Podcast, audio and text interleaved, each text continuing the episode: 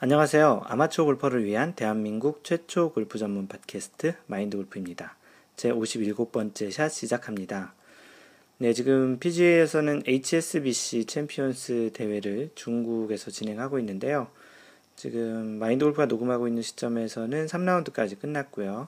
지금 4라운드가 지금 남아있는 상태인데, 그, 경기의 그 3라운드 벌써 스코어가 그 1등이 벌써 18언더까지 치고 있습니다. 3라운드에서 브렌트 스네데커라는 선수가 무려 12언더파, 그, 파 72 코스여서 이제 60타를 쳤는데요. 와, 환상적이죠, 60타. 그래서 스코어를 자세히 한번 봤더니, 버디가 10개고, 이글을 하나 해서 이제 총 12언더파를 쳤습니다. 현재 1위는 그, 리 웨스트우드하고, 루이스 우스, 우스트위젠이라는 그 남아공 선수인데요. 18언더로 이제 공동 1위에 두 명이 있고 그 리 웨스트우드 선수도 3라운드에서 11언더파를 이제 몰아서 쳤는데요. 그 선수들 같은 경우는 그 코스가 조금이라도 좀 쉬우면 이렇게 좀 언더파를 좀 많이 치는 좀 추세가 된 것 같습니다. 그만큼 선수들의 기량도 좀 많이 늘은 것 같고요. 뭐 골프 채도 많이 좋아졌고 공도 좋아졌고 그러다 보니까 이제 아무래도 코스를 디자인하시는 분들이 이제 선수와 이제 그 어떻게 보면 싸움을 하는 거죠. 그래서 골프는 나중에 이제 지금 그런 거를 이미 느끼시고 계시는 분도 계시겠지만 골프는 나중에 이제 좀 높은 타수 80대 뭐 중반 이하 또는 이제 싱글 그 플레이어가 이제 되면 사실은 이제 동반자하고 플레이하는 그런 느낌보다는 그 좋은 골프장일수록 그 골프장의 코스 디자인을 한 디자이너와 자신과의 싸움. 그래서 어떻게 보면은 매 홀마다 이 코스를, 이 홀을 어떻게 디자인했느냐. 그런 부분들을 이제 좀 고민을 하면서 이제 치는 게 또 굉장히 또 재미있는 또 골프의 즐거움이 아닌가 싶은데요. 뭐, 아무래도 뭐, 그 코스 디자인하는 사람들은 그 플레이어, 실제 골퍼들이 얼만큼 좀 그 골탕을 먹을 수 있게끔 쉽게 얘기하면 뭐 벙커에 들어가게끔 하고 물에도 들어가게끔 하고 이제 그런 또 이제 해저드, 뭐 오비 그런 것들을 좀 많이 좀 힘들게 해야 디자인하는 사람들 입장에서는 좀 재밌을 거 아니에요. 또 반대로 골퍼 입장에서는 이제 그런 것들을 어떻게 또 슬기롭게 잘 헤쳐나가느냐가 또 골프의 재미라서 단지 스코어를 어떠한 타수만큼 치는 그런 측면도 재미있지만 실제 그 코스 디자인을 한 철학 또는 그 코스 디자인을 한 그 디자이너의 마인드를 잘 이해하면서 그것을 이제 잘 극복해 나가고 피해 나가고 또 이겨 나가는 또 그 재미가 골프에서는 꽤 좀 크지 않을까 싶습니다. 그래서 그 예전에도 한번 얘기했지만 그 골프의 그 좀 유명했던 그 샘 스니드라는 그 선수가 얘기했던 말 중에 골프는 경쟁자와 또는 이제 파트너와 경쟁하는 것이 아니라 파와 경쟁하는 것이다라는 그런 말을 했었어요. 마인드 골프가 제일 좋아하는 골프 명언인데요. 그 대부분은 이제 뭐 내기도 많이 하고 아마추어들은 또 자기 자신의 또 라이벌도 많이 있기 때문에 그분에게 또 이기려고 하다 보면 이렇게 상대방과 이렇게 경쟁하는 그런 측면에서 골프를 많이 치는데 그것도 중요하지만 매홀 파를 기준으로 만들어 만들어진 골프장이기 때문에 매홀 어떻게 이제 파를 만들어 가느냐 그런 것이 또 골프에 또 재미가 있지 재미가 있지 않을까 싶기도 합니다. 네, 그래서 뭐 예전에 그 있었던 얘기 중에는 타이거 우즈가 나온 이후에 골프장이 이제 투어 선수들이 특히 이제 남자 선수가 하는 PGA 투어의 골프장이 디자인이 계속 많이 바뀌었다고 하죠. 왜냐하면 타이거 우즈가 나온 이후에 드라이버 길이도 길어졌고 타이거 우즈가 워낙 잘 쳤기 때문에 매번 이제 대회를 이제 할 때마다 코스 디자인을 새로 하고 또 이제 어려운 위치에 또 공을 이제 칠 수 있게 칠 수밖에 없게끔 그런 이제 홀 로케이션, 핀 로케이션 같은 것도 하고 그랬다고 합니다. 마인드 골프는 이번 지난주에 이제 오랜만에 그 클럽들을 좀 알아보고 있어요. 그 마인드 골프는 약간은 그 여러 번 얘기했던 적이 있었던 것 같은데 그 하드웨어, 지금 골프 클럽과 그런 스펙에는 그렇게 크게 관심이 많지 않아요. 그러다 보니까 그런 이제 하드웨어나 그런 스펙에 대해서는 좀 뭐 지금 이렇게 방송을 하고 있는 부분에 비해서는 좀 많이 알지 못하는데요. 어, 이제 어떻게 하다 보니까 이제 클럽도 이제 바꿀 시기도 됐고 드라이버도 이제 친 지가 한 5년 정도 됐거든요. 그래서 드라이버를 이렇게 이제 바꾸다 보니까 이번 기회에 그냥 제대로 이제 클럽들을 한번 다시 이제 바꿔서 또 최근에 이제 스윙도 좀 안정화 다시 돼가고 좀 더 이제 좀 기술샷도 좀 많이 할 수 있는 단계가 돼서 클럽도 좀 이제 바꿀 시기가 된 것 같아서 이제 겸사겸사 이제 드라이 그 클럽들을 바꾸고 있는데요. 그러다 보니까 이제 현재 갖고 있는 클럽 중에 웨지 웨지 있잖아요. 뭐 피칭 웨지, 어프로치 웨지, 또 샌드 웨지, 로브 웨지 뭐 이런 웨지 종류들 빼고 피칭 웨지는 뭐 아이언하고 같이 있는 거니까 피칭 웨지도 바뀌어지겠네요.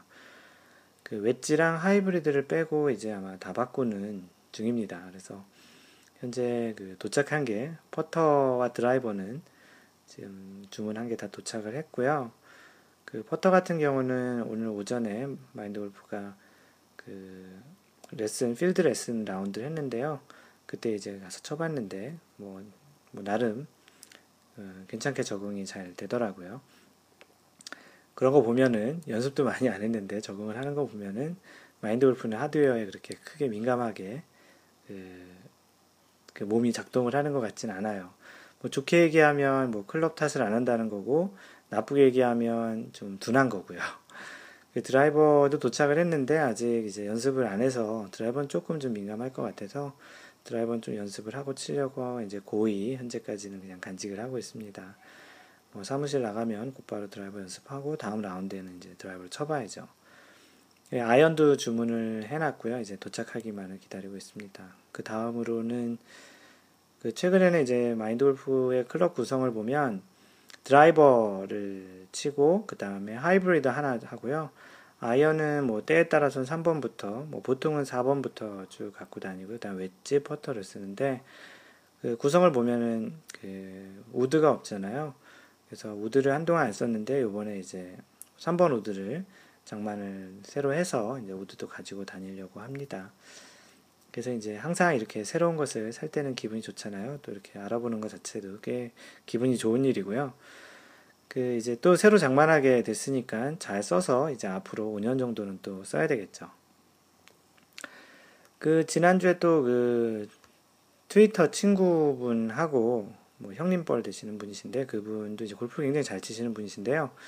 그분과 얘기하다가 이제 코킹을 유지하는 커킹을 유지하고 또 캐스팅을 이제 좀 덜 하는 그런 것과 관련한 얘기를 좀 이제 하게 됐었어요. 뭐 소위 얘기하는 이제 뒷땅을 안 치기 위해서 이제 커킹도 유지하고 캐스팅도 하지 말아야 되는 그런 얘기였었죠.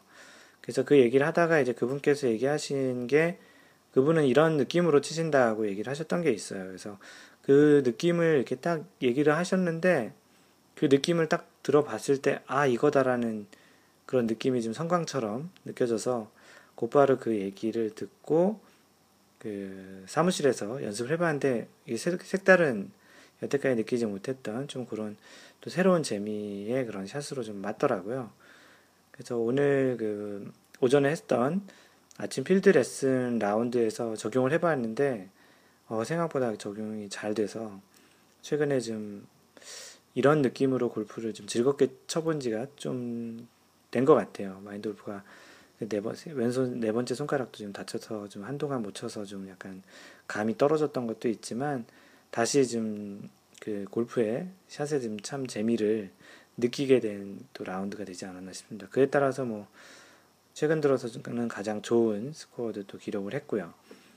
그래서 뭐 참고 삼아 지금 이 얘기를 드리는 거는 이게 뭐 정답은 아니고 항상 얘기 드리지만 골프 레슨과 골프 스윙은 정답이 없어요. 왜냐하면 모든 사람의 몸과 그 신체 구조 그리고 마인드셋 뭐 그 사람이 골프를 배웠던 배경 그 골프를 어떻게 또 생각하는지에 따라서 이 모든 것이 이제 다를 수 있기 때문에 정답은 아니지만 혹시 마인드 골프가 지금 그분과 얘기했던 내용을 듣고서 뭔가 좀 느끼시는 분이 있으시면 한번 직접 연습장 가서 한번 해보시고요.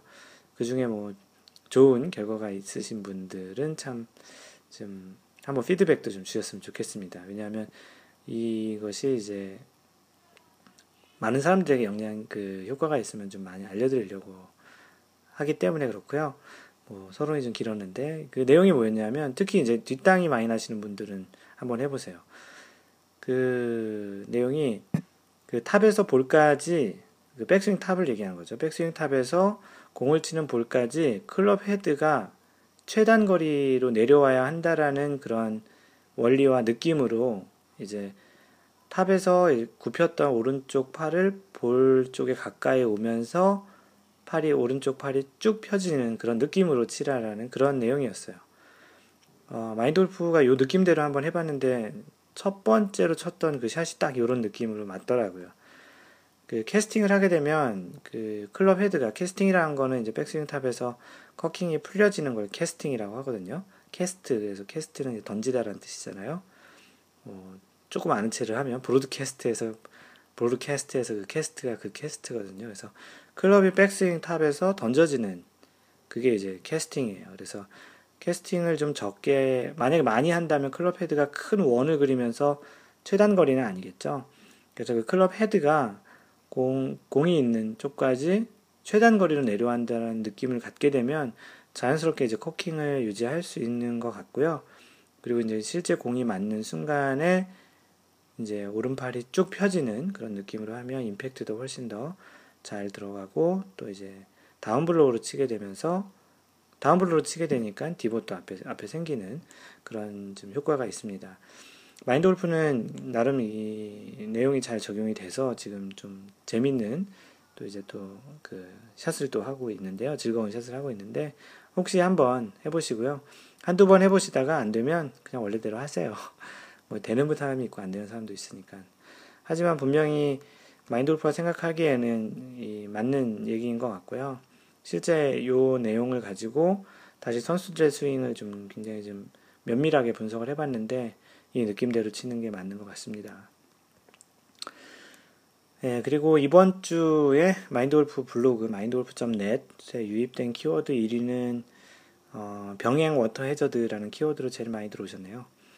그 병행 워터 해저드는 잘 모르시잖아요. 뭐 영어로는 그 lateral water hazard라고 하는데 그 이 내용은 지금 설명을 드리는 것보다는 마인드골프 팟캐스트 제 33번째 샷 이미 들으신 분도 계시겠지만 제 33번째 샷에 워터 해저드와 병행 워터 해저드의 차이에 대해서 설명을 해 놓았으니까 혹시 이번 걸 처음 들으신 분 중에 궁금하신 분은 그 병행 워터 해저드에 대해서는 팟캐스트 제 33번째 샷에 가보시면 좀 자세하게 좀 들어볼 수 있을 것입니다. 차이에 대해서 좀 알게 되죠. 그 카페 올라온 내용 중에는요, 그 예전에 그 골프 안전, 골프 안전에 대한 사연들에 대해서 한번 얘기를 했던 적이 있어요. 그래서 그 골프 안전에 대한 그 경험담 중에 좀 재밌었던 경험담 한 세 개 정도를 소개시켜 드리려고 합니다. 그 골프가 사실은 굉장히 안전한 운동인데 딱 한 가지 빼고 이렇게 골프 공이 날라오는 걸 맞는 거 빼고는 이제 대체적으로 이렇게 좀 안전한 편에 속하는 이제 운동인데요. 대부분의 이제 골프 공을 이제 맞는 경우와 관련한 그런 이제 좀 안전에 대한 얘기가 좀 있습니다. 그 제이슨 님께서 그 카페 아이디 제이슨 님이신데요. 지난 9월 중순 황당 경험입니다. 라운딩 전 퍼팅 연습 중에 홀컵에서 볼을 꺼내려는데 가늘고 긴 뱀이 들어 있었어요. 퍼터로 뱀을 말아서 숲속으로 던져버렸습니다. 나원참. 그날 뱀 덕택으로 쓰리퍼시 없었습니다. 그 라운딩 하기 전에 뭐 퍼팅 그린 있잖아요. 거기서 연습할 때 이제 공을 꺼내려고 하는데 그 안에 뱀이 있었다는 거죠.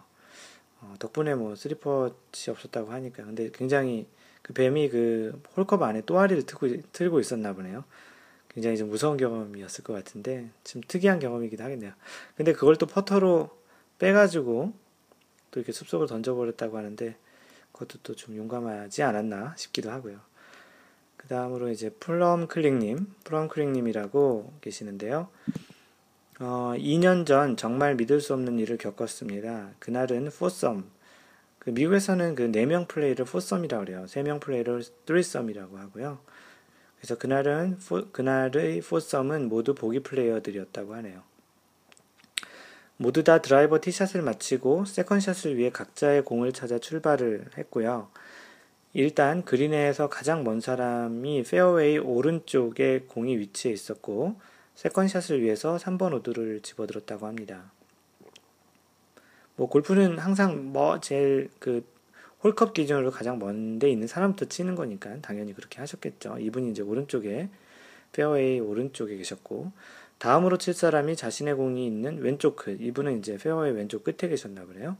왼쪽 끝으로 걸어가는데 가장 먼저 친 분의 공이 클럽의 넥, 소위 얘기하는 그 쉔크가 있는 그 넥 부분이죠.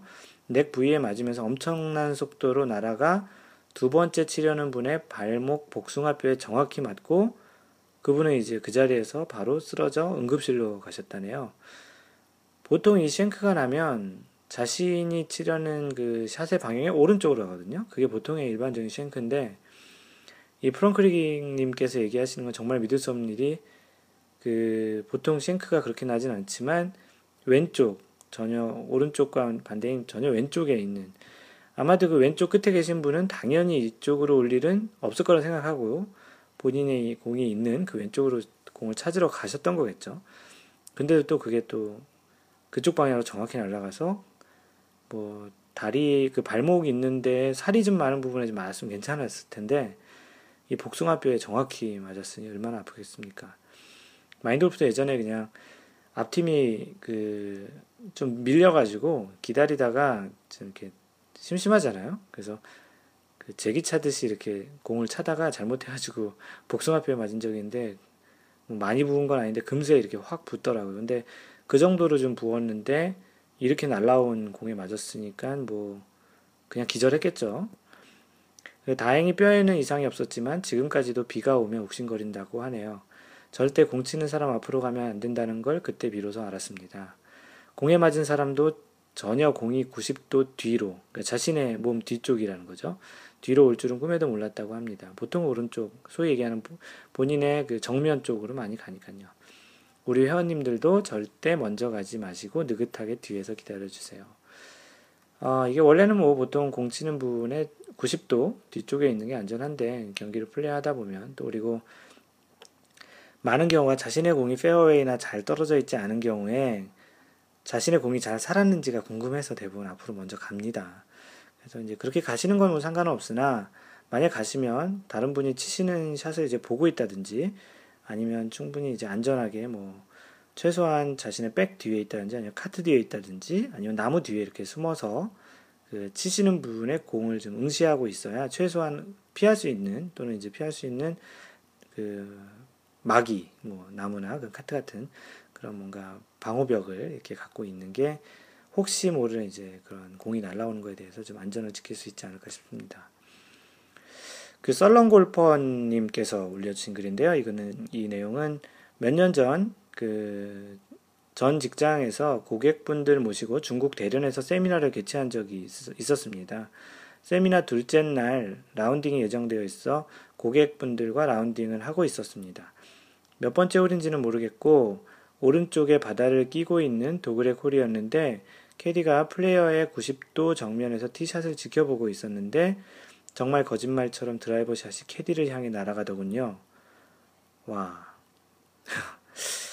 캐디가 머리를 맞았고 다행히 큰 부상이 없, 아니었고 후속 조치도 잘 이루어져서 큰 문제는 없었다, 없었다 고 하는데요.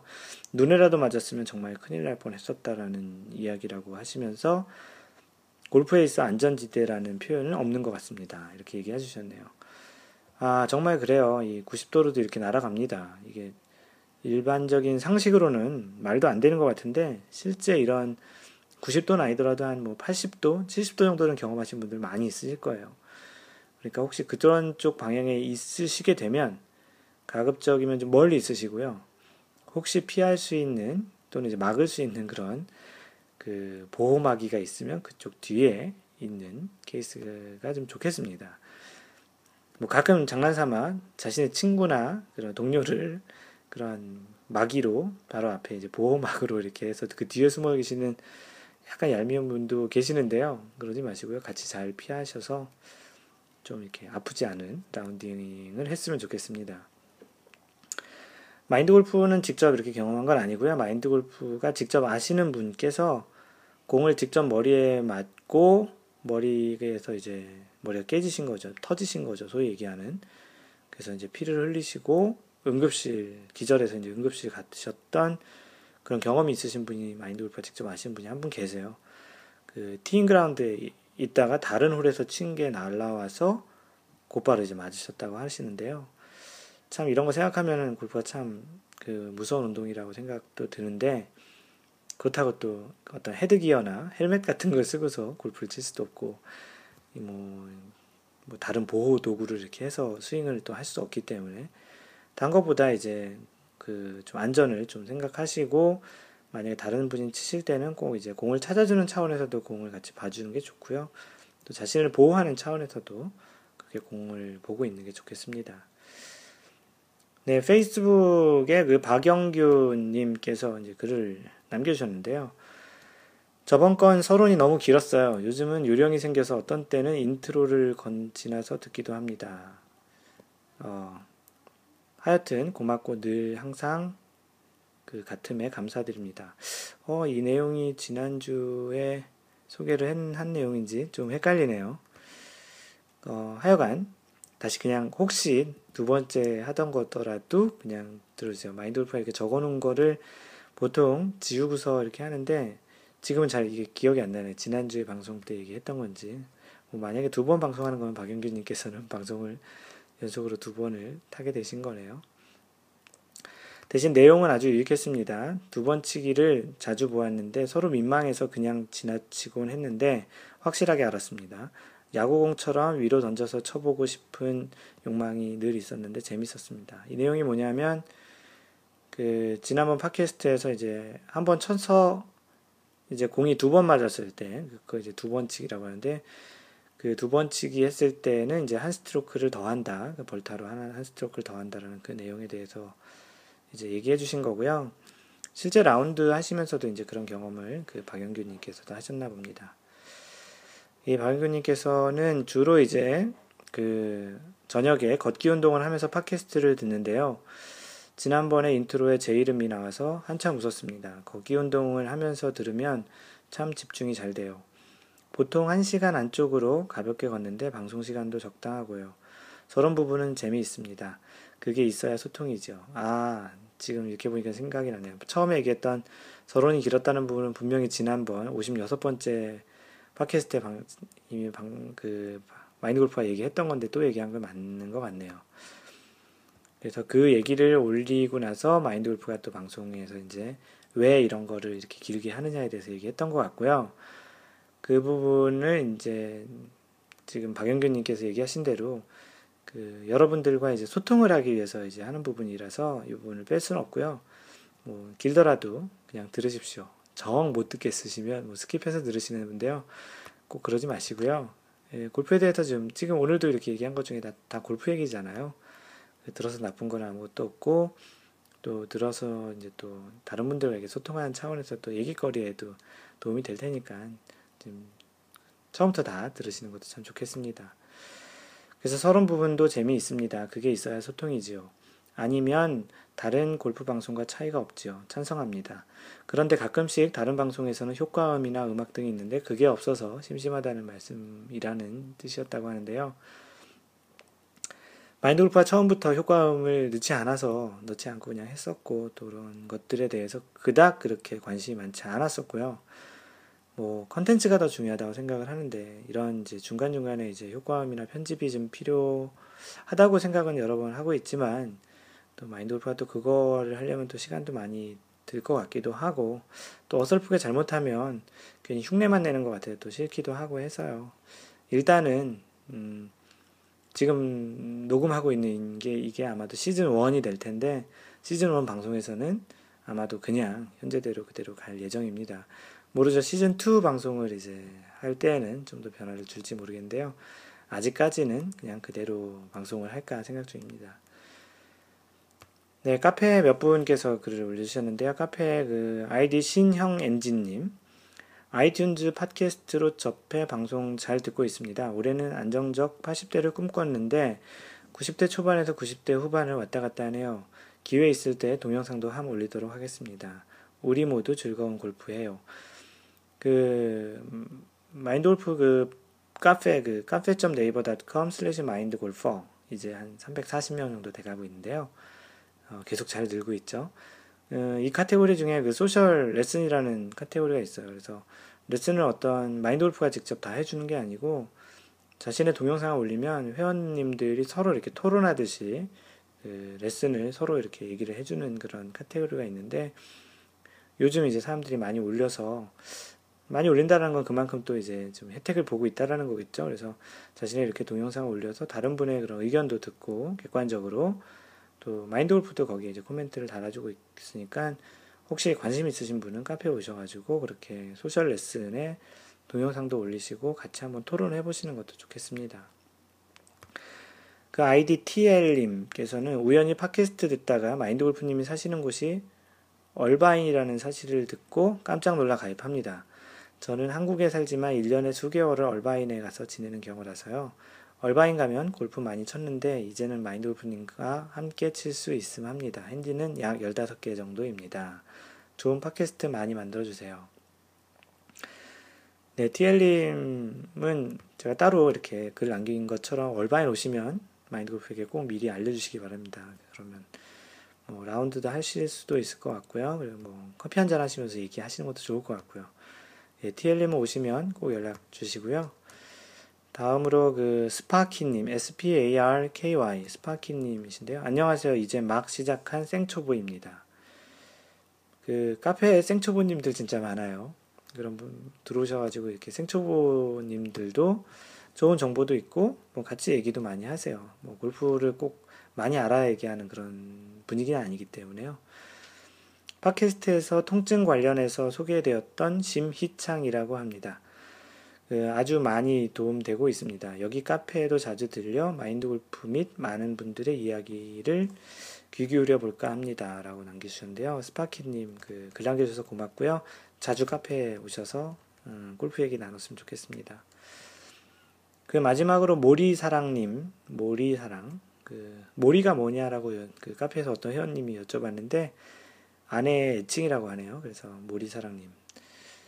어, 제목은 핀란드에서 인사드립니다 라고 이렇게 해주셨는데요. 핀란드에 사시는 분이세요. 이 마인드골프 카페에 그 전 세계 각지에 사시는 분들이 또 팟캐스트 들으시는 분들이 전 세계 각지에 좀 많이 계시는 것 같아요. 그 뭐 재밌는 뭐 사막 같은데 계신 분도 있고 뭐 동남아, 뭐 남미, 유럽, 뭐 미국, 미국은 당연히 계시고 한중일 뭐, 뭐 이렇게 다양하게 있는데 핀란드 저쪽 북부 유럽 쪽은 이제 처음인 것 같은데요. 핀란드에 사는 모리사랑입니다. 구력 3년이지만 독학 골프라 아직 많이 부족합니다. 올해 깨백했지만 열정 대비 아직 실력이 많이 늘지 않아 항상 배움에 목말라 하고 있습니다. 어, 골프를 한 번도 배우지 않고 혼자 하셨다는데요. 어, 잘 하시고 계시나 보네요. 깨백도 하시고요. 팟캐스트만 듣다 저도 참여하고 고민도 함께 나눌 수 있어 이렇게 가입하게 되었네요. 앞으로 잘 부탁드립니다. 이곳은 벌써 첫눈이 내려 올 시즌을 마감하고 동계훈련 준비 중입니다. 이상 산타크로스의 나라에서 인사드립니다.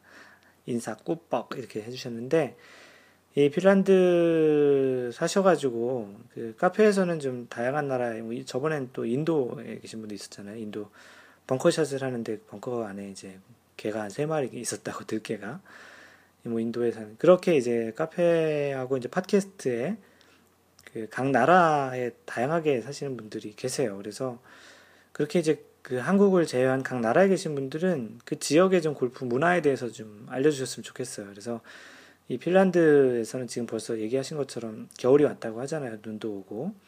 그래서 이분이 알려주신 게 핀란드에서는 snow 골프를 친대요.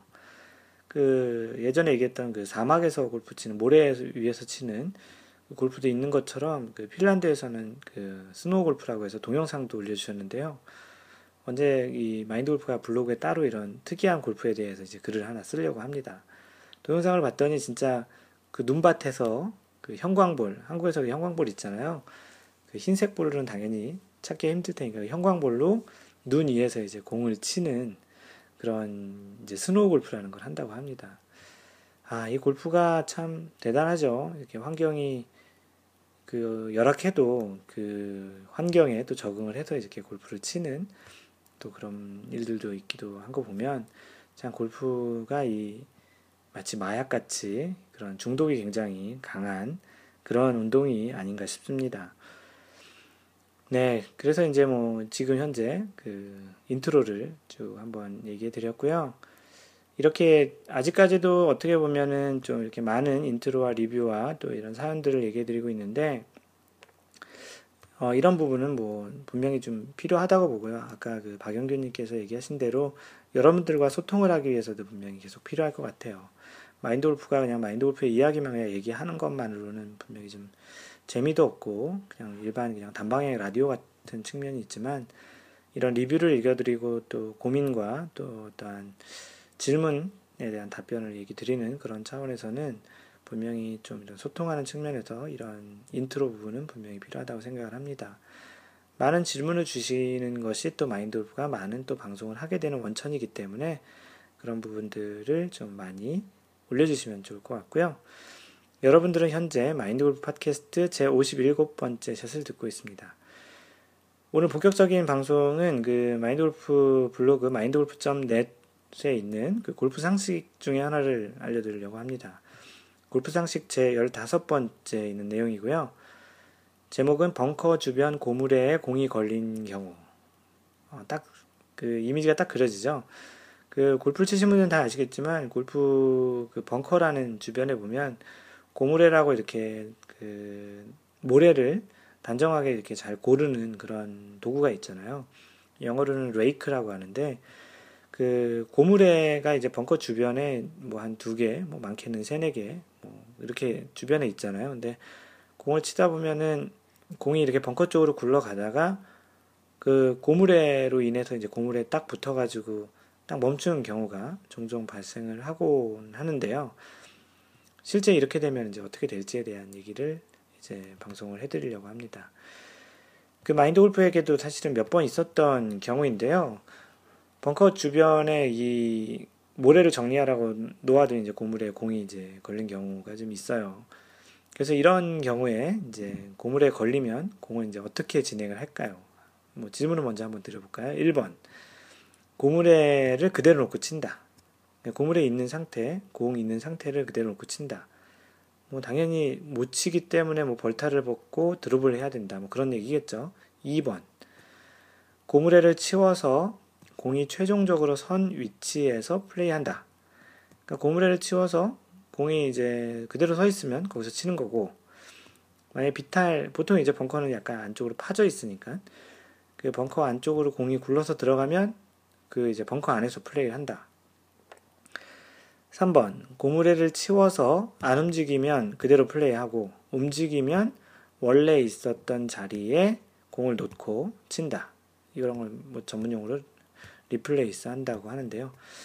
뭐 한번 잠깐 생각을 해보세요. 1번 고무래 있는 상태 그대로 플레이한다. 2번 고무래를 치워서 최종적으로 선 위치 뭐 굴러가면 굴러가고 나서 멈춘 위치에서 친다. 3번 있으면 그 만약에 움직이면 다시 원위치에 놔두고 친다. 한번 생각을 해보세요. 뭐일 건지. 방송 이제 하시, 하면서 이제 답을 알려드릴 텐데요. 그 마인드 골프도 예전에는 이 규칙을 몰랐을 때에는 그 고무래를 치우고 나서 공이 벙커 안으로 이렇게 들어가게 되면 그 자리에서 이제 플레이를 했던 적이 있습니다. 이렇게 얘기하면 정답이 뭔지를 대략 아시겠죠? 이 골프 규정에 의하면 그 위에 언급했던 그 세 가지 중에 이제 3번 고무래를 치워서 공이 움직이면 원래 있던 위치에 공을 리플레이스를 하고 친다가 정답이에요.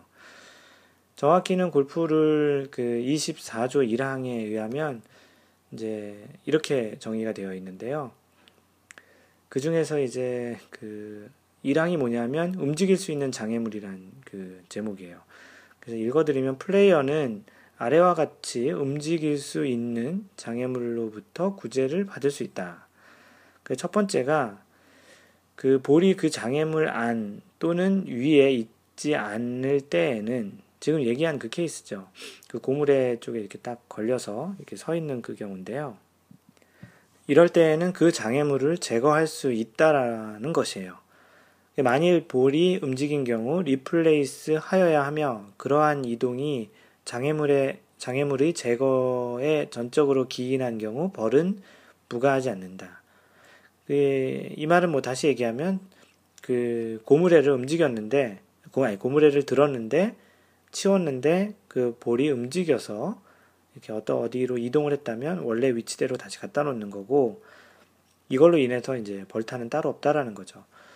그렇기 때문에 이 그 고무래를 치워서 이제 움직이면은 원래 위치대로 논다라는 그 아까 보기를 알려드린 것 중에 세 번째에 해당된다고 볼 수 있습니다. 뭐 참고로 또 다른 움직일 수 있는 장애물 중에는요 두 번째 케이스가 있는데 볼이 장애물이 안 또는 위에 있는 경우 뭐 예를 들어서 어떤 장애물 위에 뭐 어떤 뭐 종이 박스 위에 있다라든지 뭐 그런 수가 있잖아요. 또는 이제 그 종이 상자 안으로 들어갔다든지 그래서 그안 또는 그 위에 있을 때에는 벌타 없이 볼을 집어 올려 장애물을 제거할 수 있다. 그러니까 볼을 집어 올려서 장애물을 제거하고요.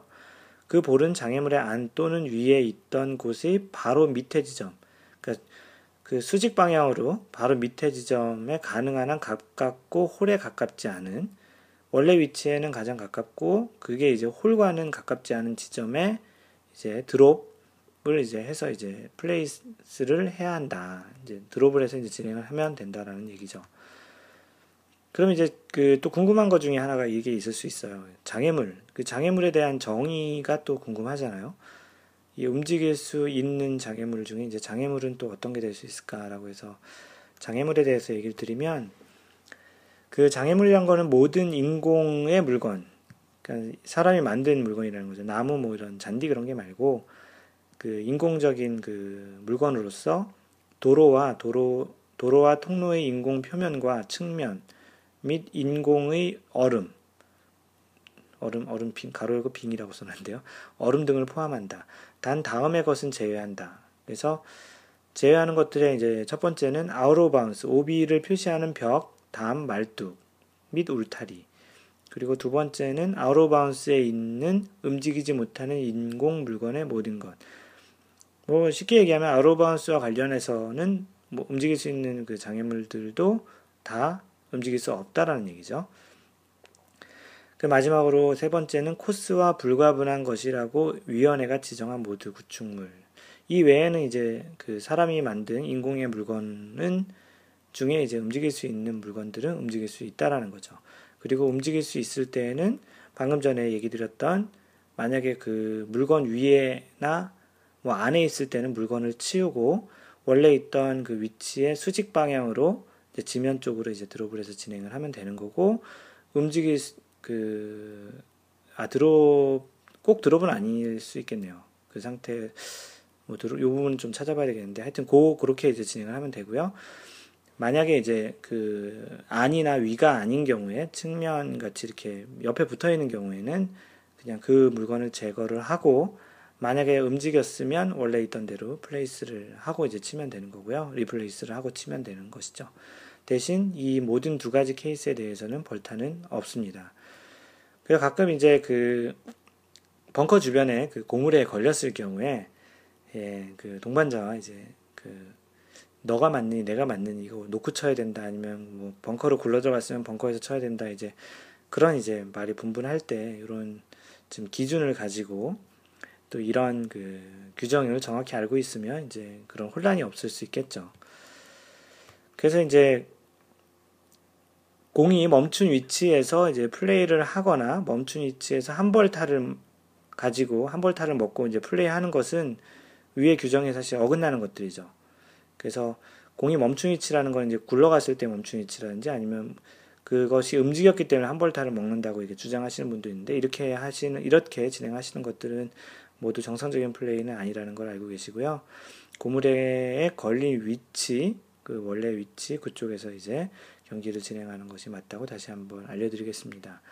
만약에 그렇지 않고 공이 움직인 위치에서 다시 그냥 그대로 진행을 하게 되면 그 골프 규정 중에 오소 플레이라고 있어요. 오소. 이것도 한자인데 어렵죠. 오소.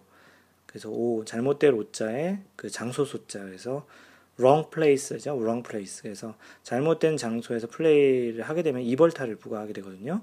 그래서 만약에 굴러 들어간 벙커에서 플레이를 했다면 2벌타를 원래는 먹게 돼 있습니다. 그리고 또 이와 비슷한 그 케이스 중에 투어 프로에 보시면 일반 그 아마추어 경기에는 그런 일은 없는 것 같아요. 왜냐하면 뭐 지금 얘기 드리려고 하는 게 이제 전기 케이블인데요. 뭐 아마추어 경기에서는 뭐 그 코스에 전기 케이블이 지나가는 일은 별로 없잖아요. 근데 투어 프로 경기 중계를 보다 보면 그 중계를 위해서 전기 케이블들이 굉장히 많이 그 코스에 지나가게 되는데 그 전기 케이블 근처에 이제 공이 위치하게 되는 비슷한 경우가 좀 많이 있습니다. 뭐 이런 경우도 똑같이 그 고무래처럼 똑같은 케이스의 룰을 적용하면 되고요. 그래서 이제 그 케이블을 옮겼을 때, 움직였을, 케이블을 이제 치웠을 때 공이 움직였으면 원래 공이 있었던 그런 곳에 이제 리플레이스를 하고 이제 진행을 하면 된다라는 거기 때문에 똑같이 움직일 수 있는 장애물에 의해 그 규정이 적용된다고 보시면 됩니다. 그래서 가끔 중계를 보시다가 전기줄에 걸린 그, 지, 그 지, 전기줄이라고 해서 위에 지나가는 그 전기줄 말고요. 그 지상에 있는 전기줄에 공이 걸린 경우에 대해서 그 위원회와 이 선수가 얘기를 하고 있다면 이와 비슷한 상황인 것으로 이제 판단이 되고요. 뭐 그런 경우에는 지금 마인드 골프가 얘기한 것처럼 실제 그렇게 적용을 해서 이제 플레이를 하는지 한번 눈여겨, 눈여겨 보시면 또 좋을 것 같습니다. 네, 그래서 오늘은 그 골프 상식, 그 마인드 골프.net 골프, 그 마인드 골프 블로그에 있는 골프 상식 15번째 얘기를 해드렸고, 벙커 주변 고물에 걸린 경우에 대해서 얘기를 해드렸습니다. 그 공지사항이 하나 있는데요. 공지라기보다는 약간 뭐 광고 비슷한 건데요. 그 마인드 골프가 컨설팅을 하고 한 컨설팅을 두 군데 하고 있는데요. 하나는 이제 한국에 있는 회사 하고 있고 하나는 이제 미국에 있는 회사 하고 있는데 그 중에 이제 한국에 있는 회사 이제 컨설팅을 하고 있는데 그 한국에 있는 그 회사 골프 관련 회사죠. 그 회사에서 이제 웹 개발자 그리고 스마트폰 그 앱 개발자를 좀 채용하고 있습니다. 어, 사실은 이 마인드 골프가 지금 컨설팅하고 있는 일과 직접적으로 관련되는 일과, 일을 하실 그런 개발자를 채용하고 있는데요. 꼭 골프 관련해서 웹이나 앱을 개발해 본 경험이 있으신 분들은 없으실 거예요. 왜냐하면 골프 쪽에 이런 IT와 관련해서 일을 해보신 부분들이 거의 없고 실제 IT가 적용된 사례가 많지 않기 때문에 별로 없을 것 같은데요. 지금 현재 하고 있는 일이 이제 웹이나 앱 개발을 하고 계신 분, 혹시 뭐 주변에 또 그런 분이 계시면, 그리고 이제 그분이 골프와 관련한 그런 그 웹이나 앱 개발을 해보시고 그런 회사에서 일을 해보고 싶은 분이 계시다면 그 마인드 골프에게 그 연락을 좀 주셨으면 좋겠습니다. 그 마인드 골프가 컨설팅하고 있는 회사에 이제 그런 인력이 필요하다고 얘기를 하셔서 이제 지금 광고성으로 얘기를 드리는데요. 혹시 관심 있으시거나 뭐 골프는 골프와 관련한 일을 뭐 매일 할 테니까 또 골프도 매일 연습도 하실 수 있고 골프에 대해서 고민을 할 수 있는 그런 또 일이기 때문에 혹시 골프를 좋아하시는 분 중에 이제 그런 그 후보자가 있으시면 마인드 골프에게 이메일을 주시고요. 이메일은 mentor, m-e-n-t-o-r at mindgolf.net으로 이제 보내주시면 되고요. 뭐 블로그 방명록 또는 뭐 그 페이스북, 트위터 이제 조만 조금 이따 알려드릴 그 여러 가지 채널로 알려주셔도 괜찮습니다. 마인드골프 블로그는 마인드골프.net을 가보시면 되고요. 웬만한 검색 엔진에서 마인드골프 블로그라고 쳐보시면 나올 거고요. 그 페이스북을 통해서 이 소통을 하시고 싶으신 분은 facebook.com slash mindgolf 트위터는 그 mindgolfer예요. m-i-n-d-g-o-l-f-e-r 요즘 한참 얘기를 많이 하고 있는 카페는 cafe.naver.com slash mindgolfer m-i-n-d-g-o-l-f-e-r 그리고 뭐 카페는 그냥 네이버에 마인드골프 카페라고 이렇게 치시면 금방 찾을 수 있겠습니다. 그리고 이메일은 얘기 드렸듯이 mentor at mindgolf.net m-e-n-t-o-r at mindgolf.net입니다. 항상 배려하는 골프 하시고요. 이상 마인드 골프였습니다. 제 58번째 샷에서 만나요. Don't worry, just play mind golf. Bye.